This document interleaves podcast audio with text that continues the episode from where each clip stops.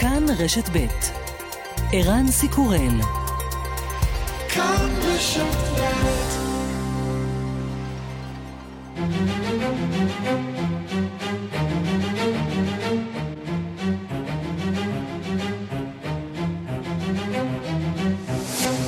השעה הבינלאומית 1 באוגוסט 2023 והיום בעולם.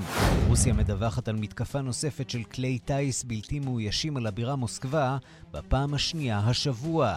משרד ההגנה הרוסי טען כי הצליח ליירט שניים מהכטב"מים, אבל הודה כי כטב"ם שלישי התרסק על מגדל ברוב העסקים במרכז העיר. עד ראייה סיפר על מה שראה. громкий хлопок, вот, соответственно, потом сразу же приехали пожарные, скорая помощь. Вот, вроде как, слава богу, никто не пострадал, насколько я знаю. שמענו חבטה חזקה, בתוך זמן קצר הגיע האמבולנס. תודה לאל שככל הידוע לי איש לא נפגע. בד בבד טוענים בחיל הים הרוסי כי אוקראינה ניסתה הלילה להטביע שתי ספינות קרב רוסיות באזור חצי האי קרים, גם כן באמצעות כלי טיס לא מאוישים. ברית הדיקטטורות הצבאיות. הגנרלים במאלי מגבים את המשטר הצבאי שביצע הפיכה במדינה השכנה ניג'ר ומזהירים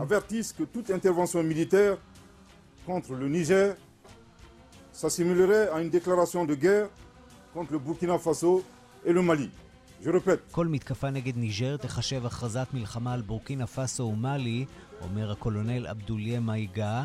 אני חוזר, כל התערבות צבאית נגד ניג'ר תחשב הכרזת מלחמה נגד בורקינה פאסו ומאלי. הטליבן באפגניסטן אוסר על השמעת מוסיקה והחל לשרוף כלי נגינה. בריאיון לשעה הבינלאומית אומר מי שהיה סגן שר החינוך של אפגניסטן, מדובר באבדה גדולה לעולם התרבות. Afghan music is very beautiful. Like every countries and every culture, the music groups, uh, anthems, activities are stopped. המוסיקה האפגנית יפהפייה, כמו בכל מדינה ובכל תרבות. הפעולות המוסיקליות פסקו לחלוטין. על פי דעתם של הקיצוניים, מוסיקה היא חרם ולדעתם צריך לעצור אותה.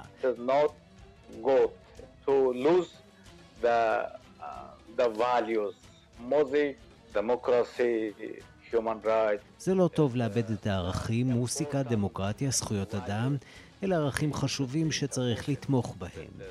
בתקופה שבה האמריקנים היו באפגניסטן הייתה תמיכה בזכויות אדם ותמיכה כלכלית בקידום תרבות. היה לזה תפקיד חשוב בעבודה שלנו, בהפיכתה של אפגניסטן לדמוקרטיה. אבל עם עליית טליבאן איבדנו הכל, צללנו לחשיכה, אומר מוחמד עלי סיטירה. ארצות הברית מתמודדת עם גל של חסרי בית בערים שנחשבו עד לשנים האחרונות מצליחות, כמו סן פרנסיסקו. בריאיון לכתבנו בלוס אנג'לס יגאל רביד, אומר אסף אייל, עובד סוציאלי בקליפורניה, זה לא דומה לשום דבר שאנחנו מכירים מישראל. עשרות אלפי אנשים נמצאים ברחוב, חלקם הגדול במצב נוראי, ונראה שהמצב רק הולך ומחמיר. ידוע שבסן פרנסיסקו מחירי השכירות הם הגבוהים ביותר בארצות הברית, וזו תמיד סיבה מרכזית לכך שאנשים הופכים להיות חסרי בית. אבל כשאין מענה, אין זכות בסיסית למחסה, אין שירותים סוציאליים מפותחים ייעודיים לנושא הזה, לא תהיה התקדמות משמעותית. אנגוס קלאוד, השחקן המוכר שגילם את פז אוניל בסדרה המצליחה והמוערכת של HBO אופוריה, הלך לעולמו והוא רק בן 25. סיבת מותו טרם פורסמה. First time like it. I'm אני לא צופה בעצמי, כשזה קורה אני אומר לעצמי שאני גרוע בזה, למה הם נותנים לי לעשות את זה? קלאוד מת ימים אחדים לאחר פטירתו של אביו.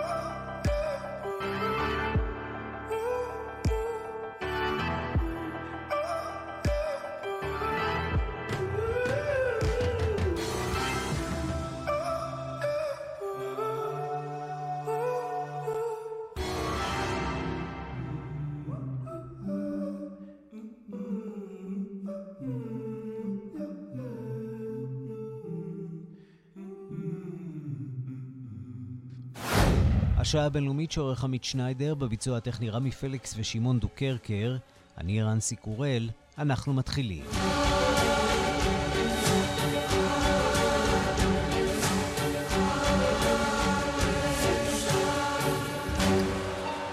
שלום רב לכם. שוב לילה לא שקט בבירת רוסיה, ממש כמו לפני יומיים. מל"ט פגע באזור מוסקבה סיטי היוקרתי וגרם בהלה בקרב בעלי הממון, החיים והעובדים בו.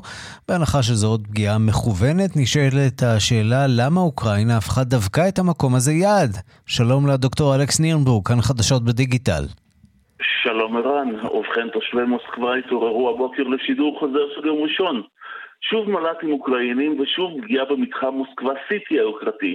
על פי ההודעות הרשמיות, ממש כמו לפני 48 שעות, מל"ט פגע באחד הבניינים של המתחם הזה, שיש בו עסקים, מגורים ומסחר, והפעם גרם נזק משמעותי בדמות מאות זכוכיות מנופצות. על פי העירייה אין נפגעים באירוע, והצבא בכלל טוען שמל"ט טופל והתרסק באותו מקום במקרה. אבל רבים בבירה הרוסית בטוחים שהשלטון מסתיר מידע מהתושבים. כן, נשאלת השאלה האם הברק באמת יכול להכות פעמיים באותו אה, מקום, והאם מל"טים יכולים להכות אה, פעמיים בדיוק באותו מקום, אלא אם הם מכוונים אה, בדיוק למטרה הזאת. אז אה, זו אכן, זו אכן השאלה. אם אוקראינה שמה לה ליעד את מוסקבה סיטי, מה מיוחד בו כל כך? כן, זהו קומפלקס של כמה גורדי שחקים שהוקמו ממש לפני שני עשורים. אה, ההקמה שלהם נמשכה בשני העשורים האחרונים. כלומר, הרי שמדובר במגדלים שמסמנים את הניתוק המוחלט של האליטה הרוסית מהעם. ערן, מחיר ארוחה אחת במסעדה במתחם הזה שוות ערך אה, בערך למשכורת חודשית של קופאית בסופרמרקט. הנה כך סיפרה בלוגרית מוסקבאית שפונה לבעלי הממון, לעוקבים שלה את מה שקרה מבחינתה. Ситуация в Сити два взрыва. Смотрите. Вот. Собственно. И я просто... У моей подруги девишник. Я вскочила, единственное, не спала. Я услышала просто неебического... Короче, очень громкий звук, похожий на взрыв. Я... Блядь, просто мы стоим на дороге, вот такой вот... כן, אומרת האישה, אומרת האישה, תראו את המצב, בסיטי יש פיצוצים, הייתי במסיבת רווקות, ואז היה פיצוץ, והנה עכשיו אנחנו עומדים באמצע הכביש וזה פשוט לא ייאמן. קצת ידענו את התרגום כי היו שם... אה, אי אלו קללות, כן.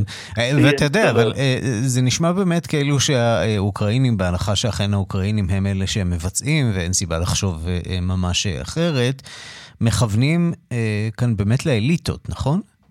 לגמרי, לחלוטין. צריך להגיד את האמת, ערן. מי ששופך את הדם בחזית, אלו הרבדים הנמוכים של החברה הרוסית. בני הכפרים והמחוזות המרוחקים. יש uh, במרכז העיר מוסקבה, התחושה היא שאין מלחמה בכלל, והנבורישים ממשיכים uh, לחיות את חייהם. אז באמצעות פגיעה בסמל הנבורישיות הרוסי, מעבירה אוקראינה את המסר הבא. אף אחד לא חסין, אנחנו מסוגלים להגיע גם לעשירים ביותר שממשיכים בחיי הפאר ומשוכנעים שהמלחמה לא נוגעת להם. אגב, זוכרת מרגריטה סימונן, אשת התעמולה של הקרמלין? Mm-hmm. היא היום השוותה את הפגיעה במוסקבה סיטי לאירועי 11 בספטמבר ההוא. נדמה לי שהגברת קצת הגזימה גם הפעם. טוב, אלא אם uh, באמת לא מגלים לנו מה קרה שם uh, באמת, אבל זה קצת uh, קשה להאמין. אגב, איך מגיעים לשם המל"טים האלה כל הדרך מאוקראינה למוסקבה? ההערכה היא, ההערכה בקרב גורמי מודיעין מערביים וגם בקרב גורמים רוסיים, שמדובר. הם לא מגיעים מאוקראינה, אלא שאוקראינה מגייסת סייענים מקומיים מתוך רוסיה, מתוך אזור מוסקבה, שמפעילים ומטיסים את המל"טים האלה על פי הוראות אוקראיניות. לא מדובר במל"טים שמגיעים כל הדרך מקייב, אלא יש אנשים בתוך רוסיה ששמחים להטיס מל"ט לתוך בניין מוספסי. דוקטור אה, אלכס, אלכס אה, נירנבורג, אה, כאן חדשות בדיגיטל, תודה רבה לך. כבר 13 שבועות שזה נמשך, אה, מחאות והפגנות אה, במוצאי שבת. לא, לא, אה, כאן בישראל אצלנו זה 30 שבועות, אבל בבלגרד שבסרביה זה נמשך 13 שבועות. הסיפור שם הוא קצת שונה מאצלנו, אבל יש גם אי אלו קווים דומים, ואנחנו רוצים לומר שלום לפזית רבינה. שלום. מומחית לבלקן, כתבת אה, מקור ראשון. אז על מה מפגינים הסרבים? על מה הם יוצאים בהמוניהם מדי מוצאי שבת? אה, האופוזיציה הסרבית אה, יוצאת מדי שבת להפגנות נגד אוטוריטריות זוחלת של הממשלה ומאבק בסוג של אלימות ממשלתית, ככה הם מכנים את זה, שבאה בעיקר לידי ביטוי על ידי גם כוחות הביטחון וגם אה, בעיקר באמצעי התקשורת שהם נמצאים תחת שליטה של הממשלה. או, זה כבר באמת, אה, שני הדברים האלה נשמעים אה, דומים מאוד למה שקורה כאן אצלנו, אולי להבדיל, אבל דומים. אבל הכל התחיל דווקא מאירועים של אלימות בחברה הסרבית, נכון? יוצאים, גם פה יש קווים מקבילים, אפרופו רמת האלימות כאן בישראל, אבל אירוע אלים במיוחד, כמעט פיגוע. שני אירועים שהחלו במאי ואחד מהם היה ירי מסוג שאנחנו דווקא מכירים יותר בארצות הברית שפתאום נער אה, ירה בחבריו לבית הספר, נהרגו בין השאר תשעה תלמידי בית ספר ויום אחרי זה היה אה, קרב יריות נוסף באיזשהו אה, כפר לא רחוק מבלגרד ובסך הכל במשך יומיים נהרגו 18 אזרחים וה, והמדינה הזדעזעה ופרץ אה, סוג של מרד כנגד אה, הממשלה שנמצאת בראשות, בראשותו של אה, אלכסנדר ווצ'יץ', שנמצאת כבר, הנשיא ווצ'יץ', שנמצאת כבר 11 שנים בשלטון, והטענה היא שהאלימות מחלחלת לתוך החברה בגלל ההתנהלות של גופי הביטחון ובגלל ש... גופי הממשלה מבינים את התחנות שבשליטתם אה, סוג של טקסטים ודיבורי שנאה שמלבים את, אה, את האש בתוך החברה ושזה גם אה, בעצם שלממשלה בצורה זו או אחרת יש כל מיני קשרים עם העולם התחתון. במילים אחרות, אתם הממשלה מייצרים אצלנו סוג של הפרד ומשול בחברה, מגבירים באמצעות השיח שלכם את רמת האלימות בחברה. והציבור הסרבי רואה קשר בעצם בין הפעילות של הממשלה לרמת האלימות. גם לרמת האלימות וגם לרמת החיים המדשדשת, וגם יש אירועים שחוזרים על עצמם ובאים וגורמים לכך, שחוש... שגורמים לאנשים לחשוב שהממשלה היא מאפיה. אחד הדברים הבולטים בהקשר הזה היה עמידה לצידו של שוטר אה, שהוא נמצא תחת חקירה בעקבות זה, בעקבות פשיטה על אה, חווה של, לגידול מריחואנה לא הרחק מבלגרד, שתוך כדי uh, עבודה הסתבר uh, לו, לשוטרים, שבעצם זו חווה שנמצאת תחת uh, הגנה של uh, שירות uh, הביטחון הסרבי. ומה שהסתבר בהמשך הוא שיש טענות, לכאורה, שהחווה הזאת היא, היא באיזשהו אופן אה, קשורה לאחיו של אה, הנשיא ווצ'יץ'. אה, אגב, הממשלה דווקא מנסה לנקוט איזה שהם צעדים נגד האלימות, אפרופו אלימות אצלנו נכון. במגזר הערבי וגם בכלל בחברה הישראלית. שם הולכים על מבצע איסוף כלי נשק, נכון? משהו שאצלנו אפילו לא שוקלים לעשות בינתיים. הלכו על הרבה דברים, עשו הרבה יותר ממה שבאופן יחסי אצלנו, אה, למשל במגזר הערבי, אספו כלי נשק, אה, עשו הרבה מאוד פעולות שיטור, גם הבטיחו להעלות את רמת החיים, אה, להעלות משכורות, הרבה מאוד דברים. זה לא קורה כל כך מהר, כי סרביה היא נמצאת בצומת דרכים שקובעת את גורלה לאורך ההיסטוריה בין מזרח למערב. אה, ומצד אחד יש את, אה, היא נתמכת על ידי אה, רוסיה בהקשר, בהקשרים כלכליים, מצד שני היא מאוד רוצה להיות חלק מהמערב, ומה שקורה זה, והדוגמה הברורה היא שהראש שירותי הביון הסרבי למשל, אלכסנדר וולין, הוא נמצא תחת סנקציות אמריקאיות. לכאורה בגלל נושא של שחיתות, אבל לטענת הסרבים, כנראה בגלל הקשרים הקרובים מדי עם הקרמלין. עכשיו, עד כמה אה, ההפגנות האלה, המחאות האלה, ההתנגדות, מאיימת באמת על אה, שלטונו של אה, הנשיא וויצ'יץ'? אה, מהבחינה הזאת אה, זה גם כן קצת דומה למה שקורה אצלנו, כי אומנם אה, המונים יצאו לרחובות ולא רק בבלגרד, גם בערים אחרות, בניש, בקרגויבץ, במקומות נוספים, אבל אמ, האופוזיציה כמפלגות, הם, חלק מהם לא עוברות את אחוז החסימה וחלק אה, הן נמצאות בסביבות החמישה אחוז. אמנם מפלגת השלטון ירדה בסקרים בשבעה אחוז, אבל זה לא מספיק אה, בשביל אה, לייצר את הסוג של מומנטום פוליטי שיהפוך את היוצרות הפוליטיות, וזה נובע, שוב, וזה דומה לנו, יש סוג של שמרנות מסוימת בגלל מה שנקרא ביטחוניזם, וזה בגלל כל הנושא של קוסובו. Mm-hmm. וזה, בסופו של דבר, הציבור הסרבי הוא מאוד לאומי או לאומני, ובקטע הזה, לכן אה, כל הנושא של זכויות אדם ושיטור וכלכלה וחברה, בסוף ניגב אל מול העניינים הביטחוניסטיים. את אומרת, הסכסוך אה, בסופו של דבר אה, מחזק את הימין ובמידה רבה פוגע בזכויות האדם או בכוח של ארגוני זכויות אדם או תנועות זכויות אדם לחולל שינוי או להשפיע על השיח, וגם זה קצת באמת דומה אלינו. שתי מדינות, שתי מדינות עם בעיות מאוד מאוד שונות, אבל עם כמה קווים מקבילים. יהיה מעניין להמשיך אה, לעקוב אחר המחאה הזאת אה, שם נגד אה, האלימות ונגד מה שגם הם מכנים רודנות השלטון. פזית רבינה, מומחית לבלקן, כתבת מקור ראשון, תודה רבה לך על הדברים. תודה. אנחנו מכאן להפיכה בניג'ר שהייתה בשבוע שעבר. צרפת החלה בהכנות לפנות את אזרחיה מן המדינה המערב-אפריקנית לאחר ההתקפה האלימה כלפי השגרירות בן ימי ביום אה, ראשון. שלום לרינה בסיסט, עורכת אה, ענייני אה, אפריקה, שנמצאת עכשיו בבוצואנה שבדרום אפריקה. כן, נכון, שלום ערן. אז הפינוי הזה כבר החל? אה, אכן אה, הפינוי לא החל עדיין, אבל אה, צרפת בהחלט מתכוונת לפנות את האזרחים שלה מניג'ר, את אותם אזרחים כמובן שמעוניינים להתפנות. משרד החוץ בפריז אומר לנו היום שהפינוי צפוי להתחיל עוד היום, אולי עד כמה שעות.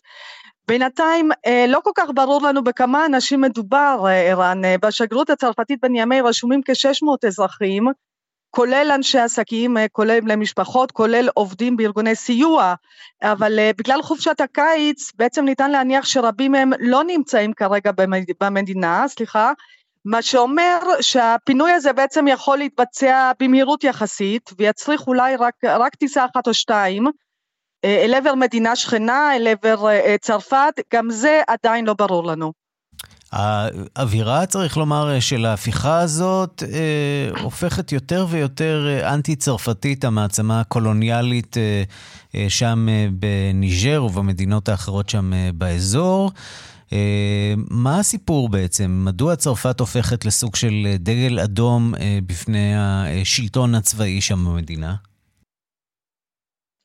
בהחלט ערן, והאווירה הזאת האנטי-צרפתית שאתה מדבר עליה היא בעצם מה שהכריע את הכף מבחינתה של, של פריז אה, לטובת הפינוי, הייתה הפגנה מאוד אלימה שהתרחשה ביום ראשון אה, מחוץ לשגרירות הצרפתית אה, בנימי והשלטונות הצרפתיים כאמור אה, לא רוצים אה, לקחת את הסיכון הזה יותר.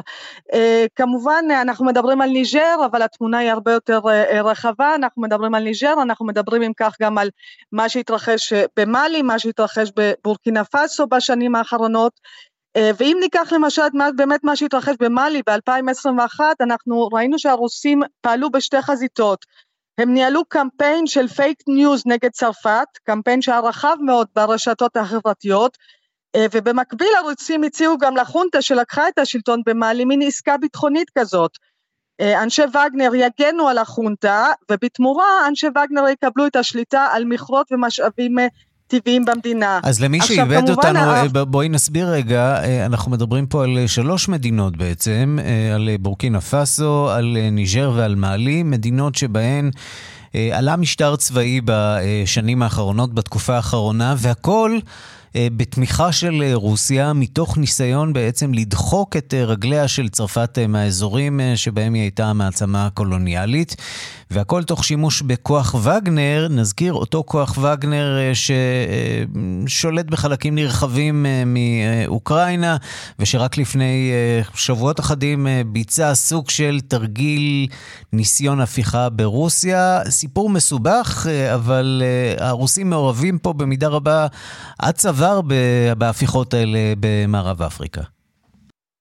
כן, ערן, הרוסים בעצם הצליחו לדחוק את הצרפתים החוצה ממאלי, הם הצליחו לדחוק החוצה את הצרפתים מבורקינה פאסו, ובפריז חוששים כמובן מתסריט זהה גם בניג'ר. עכשיו, מבחינת המערב, המערב, סליחה, התרחשות כזאת בניג'ר תהיה חמורה במיוחד, למה?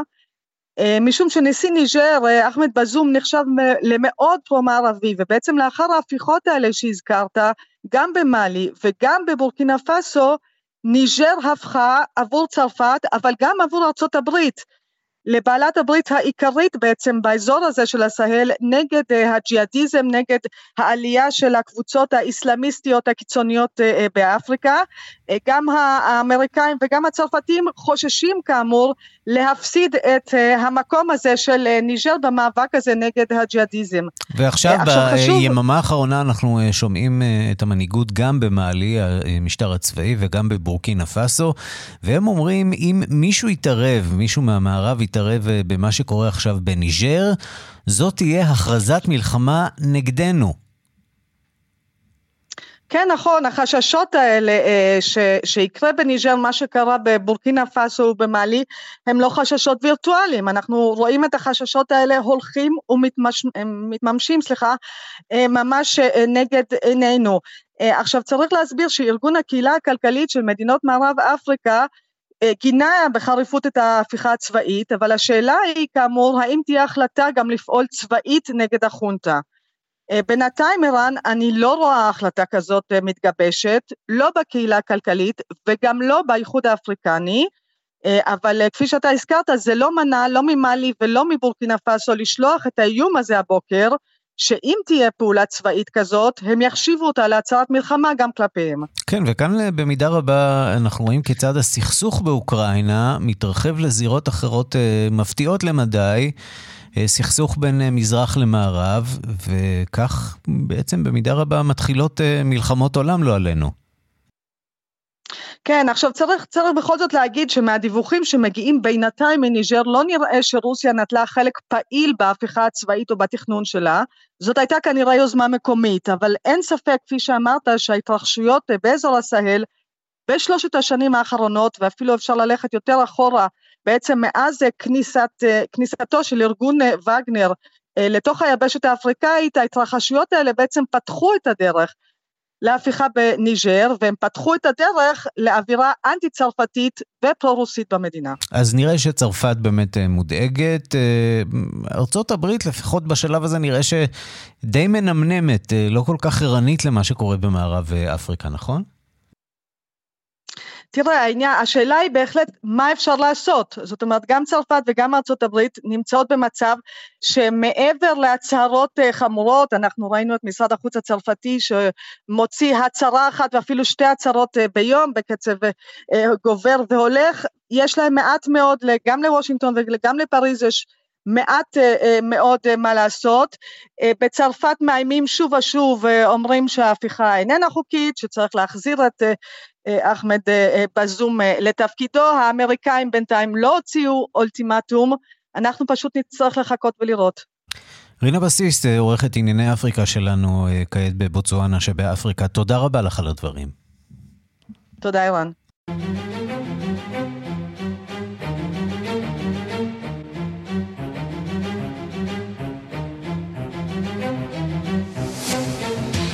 אנחנו עכשיו למיזם מיוחד של השעה הבינלאומית אה, בעקבות אה, חסרי הבית בארצות הברית. כל מי שביקר בארצות הברית ראה בעיניו את אה, חסרי הבית ואת דרי הרחוב. זאת לא בעיה חדשה שהולכת ומחריפה עם השנים, בעיקר בערים הגדולות של קליפורניה, ויש לכך סיבות רבות. ככל שניסו אה, המיליארדרים שהשקיעו אה, במדינות האלה, שום דבר אה, לא פתר את הבעיה. איפה כן הצליחו? יגאל רביץ צלל לתוך הנתונים ואל תוכניות השיקום והמניעה הרבות, ושוחח עם אה, עובד סוציאלי ישראלי שעובד באמריקה עם חסרי הבית ההומלסים. הבעיה שלא נגמרת באמריקה. I left my heart in San Francisco. ברדיו משמיעים כבר ימים ארוכים את להיטו הגדול של טוני בנט שהלך לעולמו. אבל השיר הרומנטי והיפה הזה מקבל כעת משמעות חדשה, פחות רומנטית. סן פרנסיסקו שוברת לרבים את הלב בגלל מה שקורה לה, מה שנהיה ממנה. העיר שהייתה סמל לתרבות, לקדמה, אסתטיקה, חדשנות, תיירות, העיר הזאת הפכה בשנים האחרונות מקלט לאומללים, לחסרי בית ודרי רחוב. סן פרנסיסקו, יחד עם ערי הלוויין שמקיפות אותה ובראשן אוקלנד, הפכה סמל לבעיה הגדולה של אמריקה, שהחריפה מאז הקורונה, לממדים מבהילים. Tent after tent, open drug dealing, drug use, and a whole host of other safety issues. There's a man throwing knives in front of our door. Are what residents of one condo complex say they've been dealing with for years, despite reporting to 311 regularly. שכונות האוהלים שממשיכות לצמוח על המדרכות במרכזי הערים בארצות הברית, במיוחד הערים הגדולות, גילויי אלימות, סמים קשים, לכלוך וטינופת שמגיעים לפתחי בתים באזורים שנחשבים מכובדים, ומעל הכל תחושה גדולה של ייאוש וחוסר אונים. איך המעצמה, החזקה בעולם, הכלכלה הגדולה, איך הם הגיעו לזה? ואיך אחרי שנים לא מצליחים למצוא פתרון. Here's some reductive back of the envelope math. With 17.5 billion in theory, the state could have just paid the rent for every unhoused person in all four years. נסו להתעלם מהטון הציני של כתב CNN. קליפורניה השקיעה בתוכניות סיוע ומניעה להומלסים 17 מיליארד וחצי דולר בארבע שנים. בסכום הזה היו יכולים לשלם לחסרי הבית שכר דירה. הם אומרים. תכף נסביר איפה נכשלה קליפורניה, אבל קודם, הישראלי שיודע יותר טוב מכולם הוא אסף אייל, עובד סוציאלי ותיק שעוסק בתחום הרבה שנים, גם בארץ, לפני שעבר לניו יורק. שם הוא עובד כיום כבר שנים במסגרת מחלקות החירום והשירותים הסוציאליים של עיריית ניו יורק. יש לו תובנות רבות גם על קליפורניה. עשרות אלפי אנשים נמצאים ברחוב, חלקם הגדול במצב נוראי. ונראה שהמצב רק הולך ומחמיר. ידוע שבסן פרנסיסקו מחירי השכירות הם הגבוהים ביותר בארצות הברית, וזו תמיד סיבה מרכזית לכך שאנשים הופכים להיות חסרי בית. אבל כשאין מענה, אין זכות בסיסית למחסה, אין שירותים סוציאליים מפותחים ייעודיים לנושא הזה, לא תהיה התקדמות משמעותית. סן פרנסיסקו הפכה לסמל כנראה בגלל הניגוד למה שהייתה ומה שהיא היום, והנזקים לכלכלת העיר ולאורחות חייה. אבל המספרים בלוס אנג'לס הרבה יותר חמורים. לאורכו ולרוחבו של האזור, מה Skid Row הידוע לשמצה בדאונטאון ועד האזורים היוקרתיים ליד בברלי הילס, אך לא בעצמה, כן? שם לא נותנים לזה לקרות. ושוב ברמה האישית, ויעיד כל מי שמבקר, או כל מי שהיה כאן והסתובב ברחובות, ונאלץ להתמודד, לחצות אה, דרכים, אותם שיכוני סחבות, או לרדת לכביש ולהסתכן, במיוחד בחשיכה. סאנסט בולווארד, הוליווד, שדרת הכוכבים, מלרוס, סנטה מוניקה, ועד uh, אזורי החוף, כמו וניס, שמשכו תמיד את ההומלסים בגלל המרחבים, ולא פחות בזכות uh, מקלחות ושירותים ציבוריים. Along San Vicente Boulevard near Beverly Hills. What's happening is a complete and utter disgrace. And it appears to be getting worse. It's not like we want to be here, but this is the safest place that actually any of us could find. כך נשמעים אלו שמתקשרים. לא כולם צריך לומר, הבעיה היא כל אמריקאית. הערכות שמתבססות על אומדנים מצרפיים של כל המקומות המועדים מדברות על 600 אלף חסרי בית ודרי רחוב. שליש מהם בקליפורניה, רובם הגדול ממש ברחוב. ורואים את זה בעין, גם בערי מחוז קטנות ובמקומות בהם מסתובבים פליטים ומהגרים שרק מחריפים את הבעיה. ולמי ששואל, איך הרשויות בכלל מאפשרות לזה לקרות, ובכך אין ספק שפוגעות בזכויות התושבים, משלמי המיסים, לסדר, לביטחון, התשובה של ארגונים ופעילים לזכויות ההומלסים, פעילים חברתיים. להיות עני וחסר בית זה לא פשע, זו הטענה. ניו יורק נחשבת סיפור הצלחה בהיבט הזה, יש עוד, הכל יחסי כמובן, ויש גם הסבר. אסף אייל שוב, עובד סוציאלי בעיריית ניו יורק. הזכות למחסה היא קבועה בחוק של ניו יורק. כל מי שמגיעים לעיר ומצהירים שהם חסרי בית, יקבלו מיד מיטה, מזון, מקלחת, ארון לאחסון, מיזוג אוויר וחימום בהתאם לעונה, והרבה מאוד שירותים סוציאליים שמטרתם לעזור להחזיר את חסרי הבית לבית משלהם. ויש גם את הקטע הפוליטי. מדינות רפובליקניות כמו טקסס ופלורידה מעלות הומלסים על אוטובוסים עם כמה דולרים בכיס ושולחות אותם לקליפורניה, הדמוקרטית והליברלית. זה לא שאלה. מזג האוויר שם נוח, ויהיה לכם טוב יותר. כן, זה ציני ואכזרי, אבל זו המציאות. בעיית ההומלסים משמשת במערכת הבחירות, ודאי תעלה גם בבחירות לנשיאות ולכל התפקידים ב-2024. בתחילת השנה הזאת נבחרה בלוס אנג'לס ראש עיר חדשה שבאה מהשכונות, מהמצוקה, שגברה על מיליארדר מקושר ונוצץ שבפי ההבטחות. תנו לי! בנאום הכניסה לתפקיד הכריזה קרן באס מצב חירום והבטיחה לא פחות מפתרון מוחלט של הבעיה בתוכנית סדורה בעיקרה עם מקורות מימון. בימים אלה, חצי שנה אחר כך, היא נאלצת להתייצב לפני הציבור ולעדכן כלשונה את התוכנית השאפתנית. Expedited the building of affordable housing projects in Los Angeles and have taken steps toward maximizing the use of publicly owned land for housing. We've cut red tape and we fast-tracked approvals. We can't forget that this is an emergency when it comes to housing, just as it is an emergency when it comes to homelessness. מסתבר שזה לא כל כך פשוט ובטח לא כל כך מהר, אומרת ראש העיר. העירייה תבנה מעונות ומקומות מחסה לחסרי הבית בשטחים שבבעלותה. הבעיה היא קשה וזהו מצב חירום אמיתי. עכשיו גילית, אומרים לה? הנה, לצורך ההמחשה, קטע מתוך האתר הרשמי של תוכנית הסיוע, אחד מאותם פרויקטים שהשיקו כאן, CalWorks זה נקרא, שמציעים תוכניות זמניות וגם קבועות למתקשים בתשלום למניעת עיבוד מגורים והפיכה לחסרי בית. בין השאר סיוע משפטי ומימון למניעת פינוי לאלו שמתקשים בתשלום שכר דירה.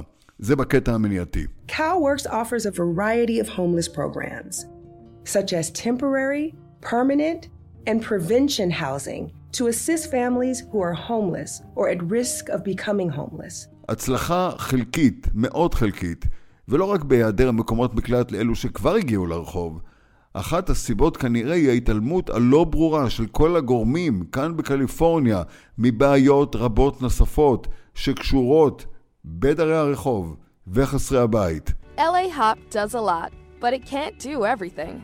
It's not for medical or mental health emergencies, and it's not for reporting crime, graffiti, or illegal dumping. אנחנו עושים הרבה, אבל לא מטפלים בבעיות בריאות או נפש. פלילים, פשע, השחתת המרחב הציבורי, גם זה, מה ששמענו כעת, הקלטה מתוך האתר הרשמי של הפרויקט. אז מה יהיה הסוף? האם יהיה לזה פעם סוף? אמריקה יצאה מהקורונה ויוצאת מהמשבר הכלכלי. האם תצליח לשלב כוחות בתוך סיטואציה פוליטית, קוטבית ומסוכסכת כדי לטפל בחלשים ביותר מבין החלשים? התשובה כן, בתנאי שיבינו שזו סכנה אמיתית שמחייבת הסכמה בקנה מידה לאומי. בינתיים, בקושי רואים סימנים. כמו שאמר פעם צ'רצ'יל, האמריקאים תמיד עושים את הדבר הנכון, אחרי שניסו את שאר האפשרויות. יגאל רביד, לוס אנג'לס.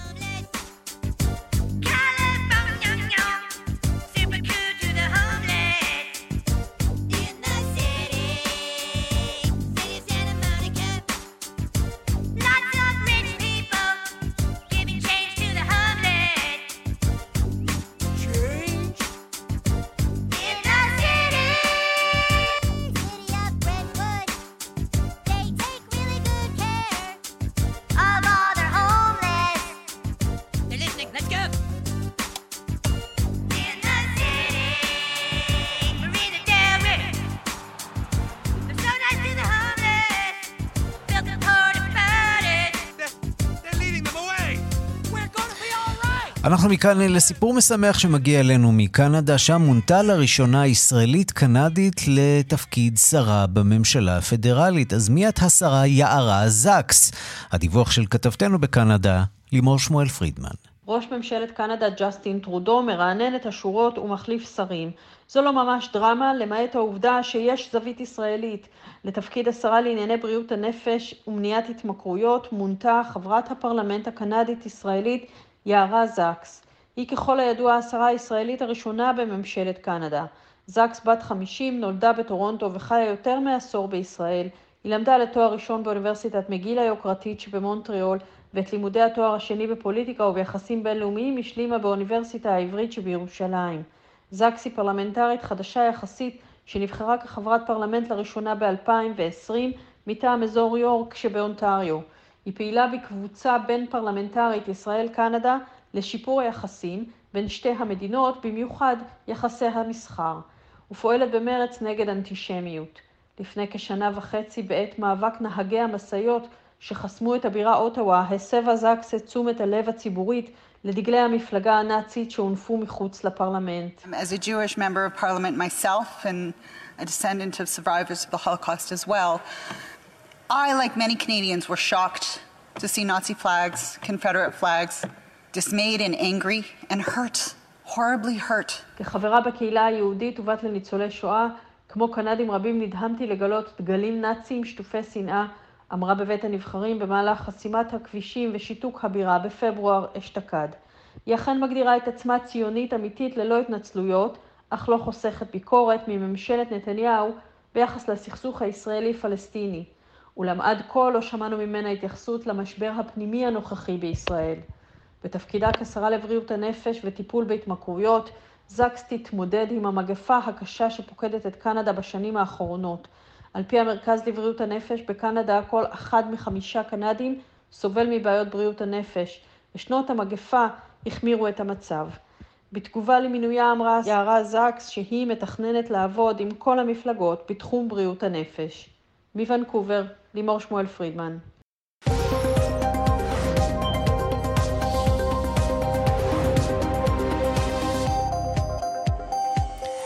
זה יקרה בעוד 16 דקות, העולם היום, יומן החוץ הטלוויזיוני של כאן 11, אה, והיום מגישה אותו גילי כהן. שלום גילי. שלום, שלום ערן. אז מה על סדר היום שלכם? קודם כל, אנחנו נבוא ונעשה סדר בין כל רצף הכותרות והדיווחים על הנורמליזציה בין ישראל ובין סעודיה. קצת ננסה לתת בדברים הללו סימנים. זה עוד לא קורה. זה עוד לא קורה, אבל גם, אתה יודע, על המכשולים ועל האפשרויות שבדרך, ננסה לעשות אה, סדר בעניין הזה. נדבר גם על בליץ הרעיונות של נתניהו לתקשורת האמריקנית, למה הוא מתעלם מאיתנו, מהתקשורת אה, כחול לבן, והאם יש איזושהי סיבה יותר גדולה ומשמעותית ממה שהיינו חושבים, וגם על ערפל הקרב, או אולי איומי הקרב שנתניהו והליכוד מפזרים סביב שאלת בג"ץ. ונקנח, אם אפשר לקרוא לזה כך, עם השאלה מדוע היפנים מתעלמים מהסרט אופנהיימר. אגב, אם אפשר לעשות ספוילר, המלצת צפייה, סרט מעולה, על אבי הפצצה, ומדוע ביפן פחות נוהרים לאולמות ולבתי הקולנוע. גילי כהן, העולם היום. שלוש, העולם היום, כאן 11, מוזמנים להצטרף. תודה רבה.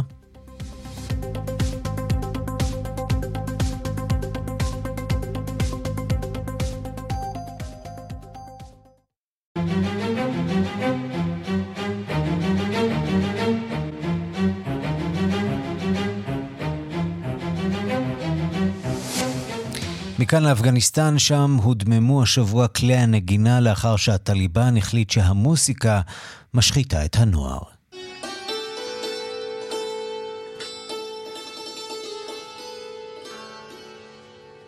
באוגוסט 2021, כשהשתלט הטליבן מחדש על אפגניסטן, היו מי שהציעו שצריך לתת להם הזדמנות.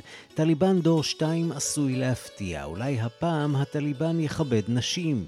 שנתיים מאוחר יותר, עכשיו כבר ברור שהטליבן שהיה הוא הטליבן שהווה. הצעד האחרון של המשטר הוא איסור על כל פעילות מוסיקלית במדינה. בימים האחרונים גברו הדיווחים על שריפה במדורות של כלי נגינה ומערכות הגברה שנאספו מאולמות שמחות, החרמה של כלים ומעצר של מוסיקאים שאיבדו את מטה לחמם. הטליבן אומרים המוסיקה משחיתה את הנוער. עם חיסול הדמוקרטיה באפגניסטן ברחו רבים מהאומנים מן המדינה. מצעדי הפזמונים כבר לא צועדים, וכל המוסיקה האפגנית החדשה מופקת בחו"ל. בריאיון בלעדי מן הגלות שבגרמניה מספר לי מוחמד עלי סיטירה, מי שהיה סגן שר החינוך של אפגניסטן, על תחושות קשות אחרי שנים של השקעה בתרבות. Afghan music is very beautiful. Like every countries and every culture, the music groups uh, and teams activities are stopped. המוסיקה האפגנית יפהפייה, כמו בכל מדינה ובכל תרבות. הפעולות המוסיקליות פסקו לחלוטין. על פי דעתם של הקיצוניים, מוסיקה היא חרם, ולדעתם צריך לעצור אותה.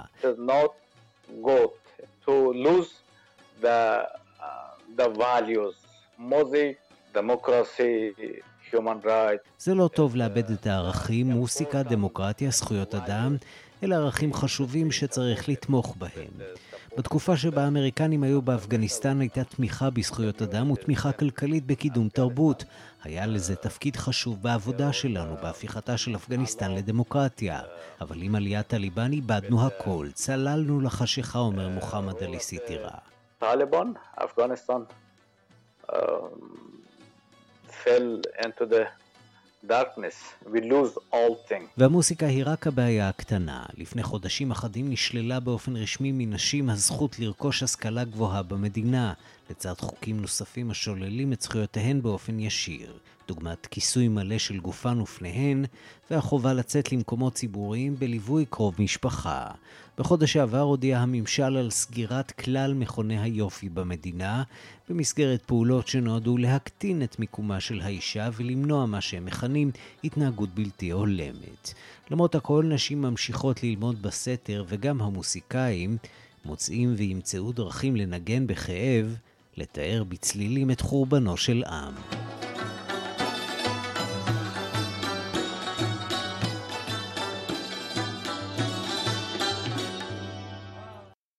הלכנו לטירוף הברבי בעולם, ובעיקר בעולם הערבי. יציאתו של הסרט ברבי לאקרנים ברחבי העולם עוררה תגובות רבות בקרב גולשים ברשתות החברתיות הערביות. לבישת בגדים ורודים והכנת פסטה ורודה אה, הן רק חלק מהתופעה הוורודה, אה, אבל הסרט הזה, איך לומר, לא התקבל באהדה גמורה, והיו מי שמתחו ביקורת על המסרים של הסרט הזה. אה, שלום לגל שדה, קשבת תחום העולם הערבי. שלום ערן. מה יש להתנגד כל כך לברבי? או, oh, אז אה, שאלה נהדרת. כמובן שבעולם הערבי שום דבר לא יכול אה, לעבור ללא אה, ביקורות או מחלוקות. אתה את הסרט ברבי כבר ראית? אני, כל עוד הבת שלי לא מבקשת, אני מחזיק מעמד. אז כמובן, אז קודם כל אני צפיתי בו, וגם בעולם הערבי צפו כבר מיליוני צופים בעולם הערבי, ואני רוצה לדבר איתך קצת על התגובות שהסרט עורר.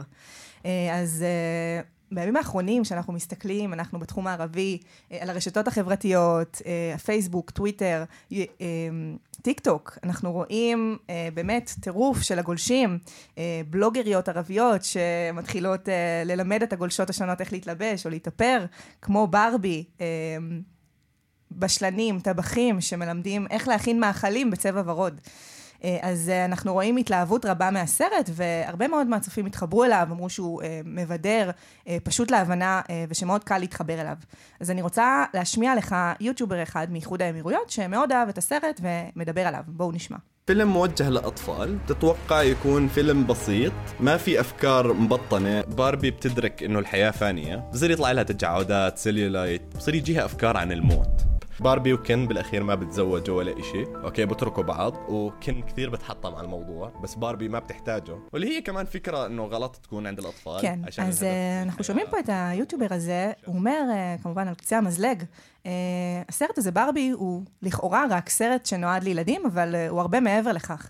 אה, יש בו מסרים מאוד מאוד עמוקים, אה, מסרים חברתיים חשובים לגבי מעמד האישה, משמעות החיים. הוא אומר שברבי, הסרט מציג לנו את, ה, את, ה, את העובדה שהחיים הם לא מושלמים, אין דבר mm-hmm. כזה נשים מושלמות.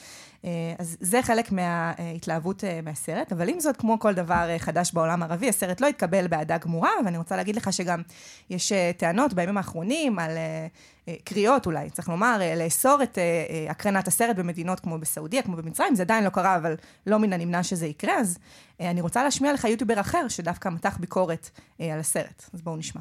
تبين إنه في كم من شخص متحولين جنسيا في هذا الفيلم. إضافة لبعض الأفكار يلي جدا سيئة أفكار إنه الإنسان عادي يكون مو محدد جنسه هل هو ذكر هل هو انثى وكان رساله عم بيحاولوا يوصلوها انه باربي عادي تكون اي شيء بالحياه ممكن تكون مهندسه ممكن تكون طبيبه ممكن تكون عارضه ازياء ممكن تكون متحوله هذا الفيلم عم بيخلي انه الاناث يقتنعوا بفكره انه الذكر היוטיובר הזה באמת לא חוסך את הביקורת, כאשר הביקורת המרכזית שלו היא שהסרט, שים לב, מעודד את תופעת הטרנסג'נדרים, כן? את טשטוש הזהויות והמגדרים, mm-hmm. מערער על קיום המגדרים, טוען שבעצם אה, אה, הסרט מעודד אה, גברים אה, טרנסג'נדרים, ושאומר אה, שלגברים אין כל חשיבות אה, בעולם. אה, ושוב, אנחנו רואים שוב איך אה, סרטים בעולם הערבי, אה, סרטים מערביים לא מתקבלים באהדה רבה.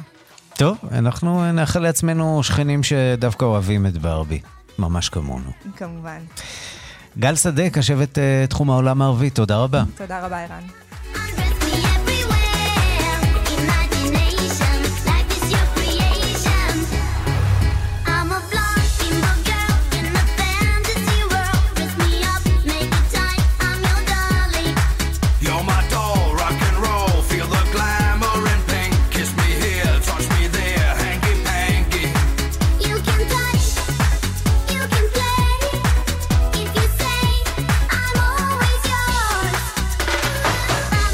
ועם ברבי אנחנו חותמים עוד מהדורה של השעה הבינלאומית שערך עמית שניידר, בביצוע הטכני רמי פליקס ושמעון דוקרקר, מיד אחרינו רגעי קסם עם גדי לבנה.